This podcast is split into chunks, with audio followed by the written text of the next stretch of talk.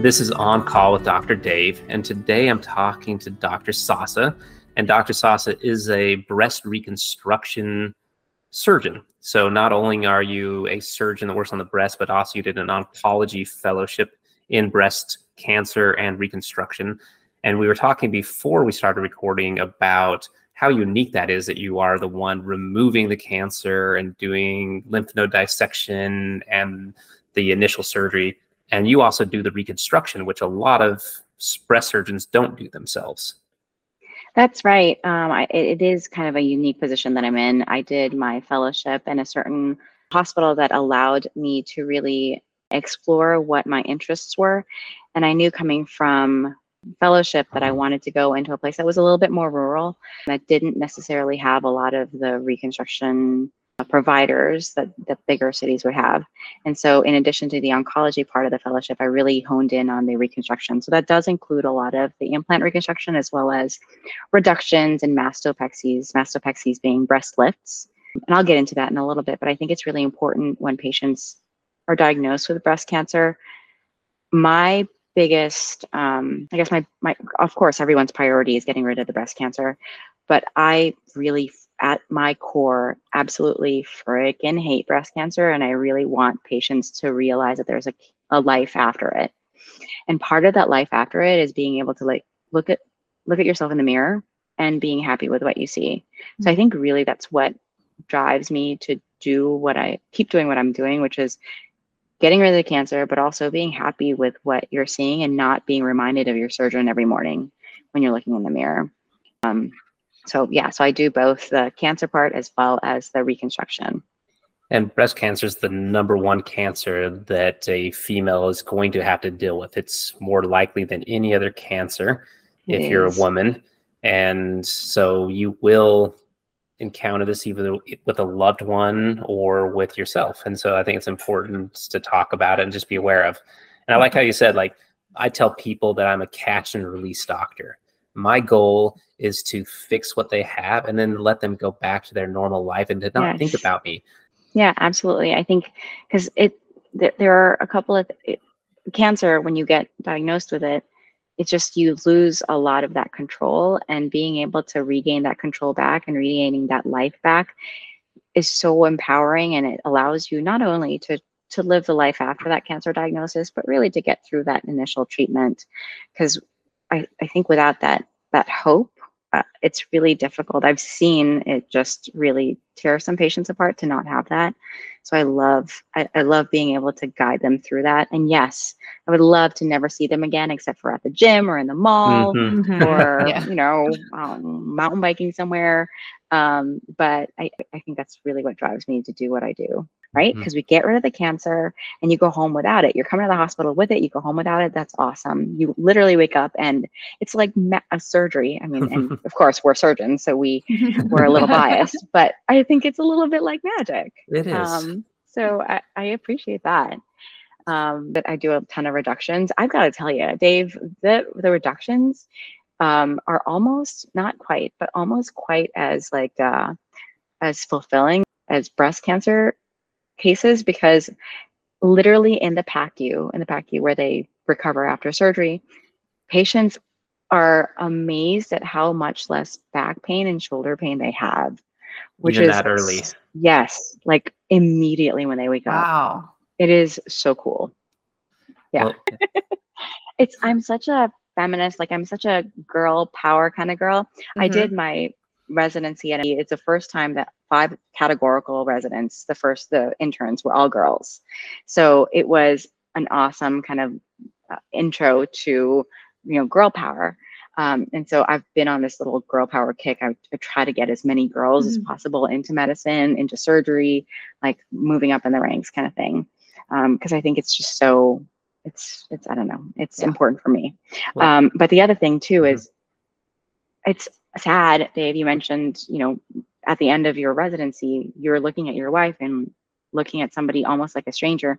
There are so many residents of my co-residents who got divorced mm-hmm. during residency. And it is it is sad. It is it is a very hard thing to have to go through because there is it's it is necessary to have to spend that time, but it's also important to remember that there's another part of you that was there as that is there who is there as well. hmm Yeah. Well, and Um, like you said, getting women into medicine, the way surgery training has been established, the way medical schools have been established, have been by just a bunch of guys that used Yeah. to be residents that would not even be allowed to be married.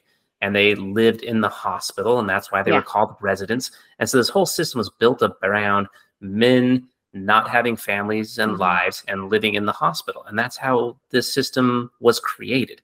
And so men are probably not going to be the ones that change the whole system because it's worked for us. And we need the women's perspective and say, why are you guys doing this? Like, don't do it this way. Like, kind of dismantling it a, to a certain degree and to Yeah. rebuild it.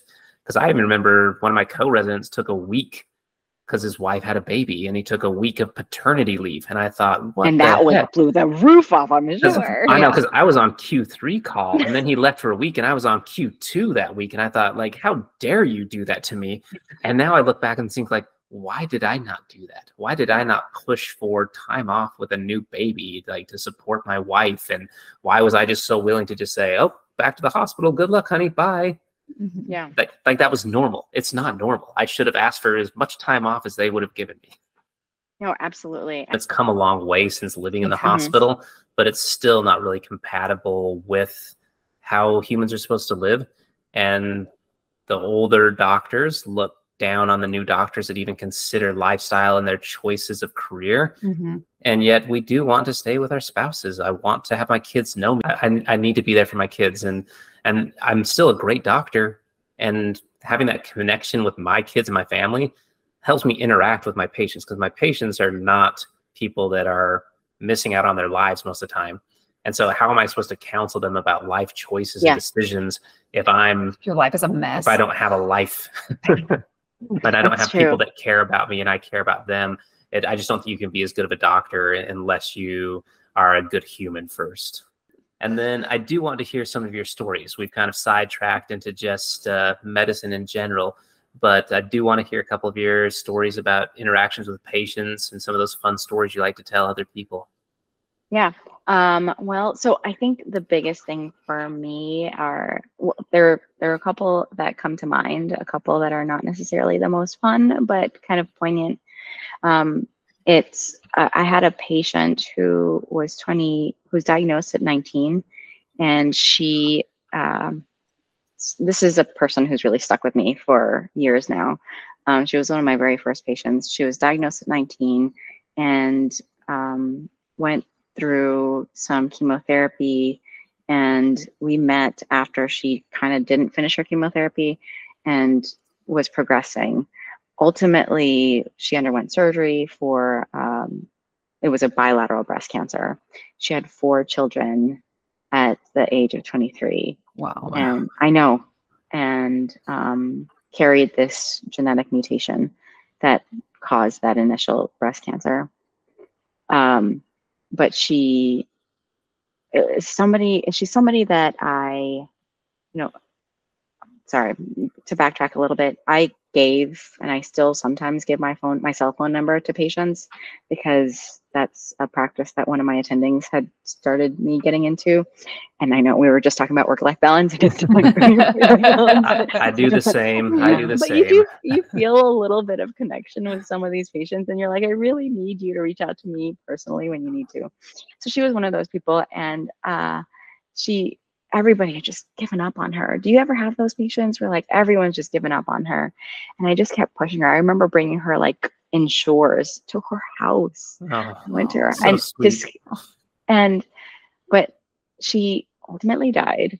Um but i think the biggest thing that i took from that patient is that i can't i think if people had pushed her earlier we would have been we would have a different outcome and i'm sorry to start on this kind of story but it's one of those things that i just it really stays with me that when you have a patient that you just really feel for and i think if if we as a medical community might be able to just push a little bit more and not give up so easily it might be a little bit different um, for some patients maybe not everyone but i think everyone just saw her as somebody who was like, "Hey, we don't care because she doesn't care about herself."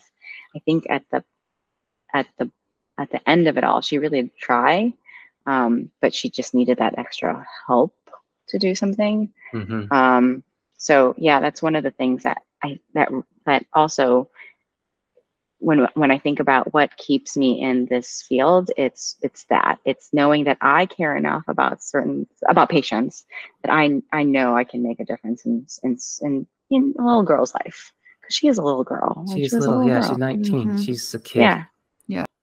Well, we started with kind of a, uh difficult one, a 19 year old with uh, metastatic cancer that passed away Sorry, at 24. sorry guys. Sorry, No, I was but I was well. we- she's just yeah. Yeah. Well, it's, it's those things that stick with us. It's Yeah. not, it's not the happy ones that it sometimes is. Oh, but okay, hold on, yeah. hold on. I do have a tiny little happy one. There's a okay, just really quick. It's a girl who I did a breast reduction on, and she woke up literally as soon as the LMA was taken out of her mouth. She's like, "Guys, guys, did I tell you my my song?" And we're like, "What?" She's like, I, "I did I tell you my song? My neck, my back, my titties just got whacked."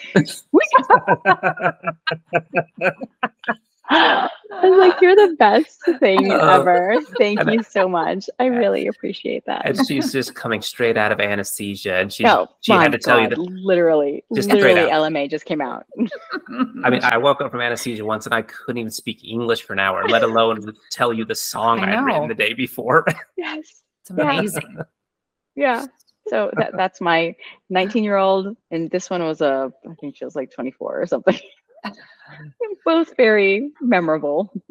Most people are concerned they're going to do something min- memorable or inappropriate as they go to mm-hmm. sleep or wake up, and most of the time it's very boring. I tell patients it's really rare that they say anything inappropriate or funny as they go to sleep, but every once in a while it's hilarious. I have one mm-hmm. patient, and the patient before was super nervous that she was going to say something. And I'm like, most people don't. Don't worry about it. And she didn't. But the very next patient woke up. I'm doing kind of a conscious sedation type surgery. You can drift in and out of sleep. Halfway through the surgery, she wakes up just enough and says, Yeah, my boobs are asymmetric, but my husband likes them, so it's okay. And then just is asleep again. Two seconds later, and we just start laughing, and she's out cold. She's out cold again. She has no memory of this at all. Please And I- tell me you told her that afterwards. You have to have told her that out. Come on. I don't I don't remember if I did. I honestly don't. I might have just said, I don't know if she's gonna want to know that, but I, I could have. I don't remember if I told. I had this big, strong guy, and he was getting surgery, and just had all the things to be confident in the- of the world. And we had to. We were doing surgery. We were trying to keep him a little bit awake, but he was having difficulty with that. So we decided to put him all the way to sleep. And so in the like three to five minutes when we're getting things ready to go all the way to sleep, he's awake a little bit, but he's heavily medicated. And he just says, Doctor, can I hold your hand?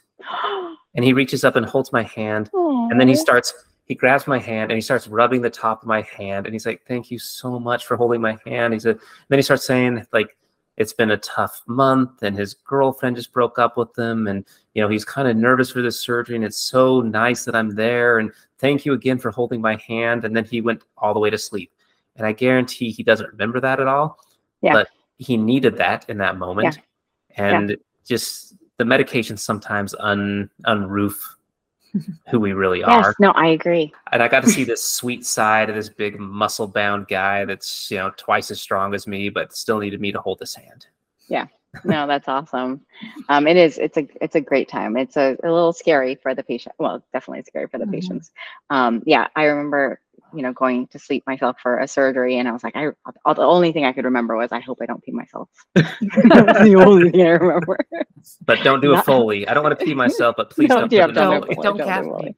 Don't. No, not at all. Well, it is eleven o'clock your time, know. so I'm gonna let you Oh, go. oh, I'm gonna let oh, oh. yeah, I'm gonna let you go. But thank you so much for coming on. Thank you for doing this. Oh, it was fun. This is so So- cool what you guys are doing. It just it must be so much fun, like It reaching is. out to different people.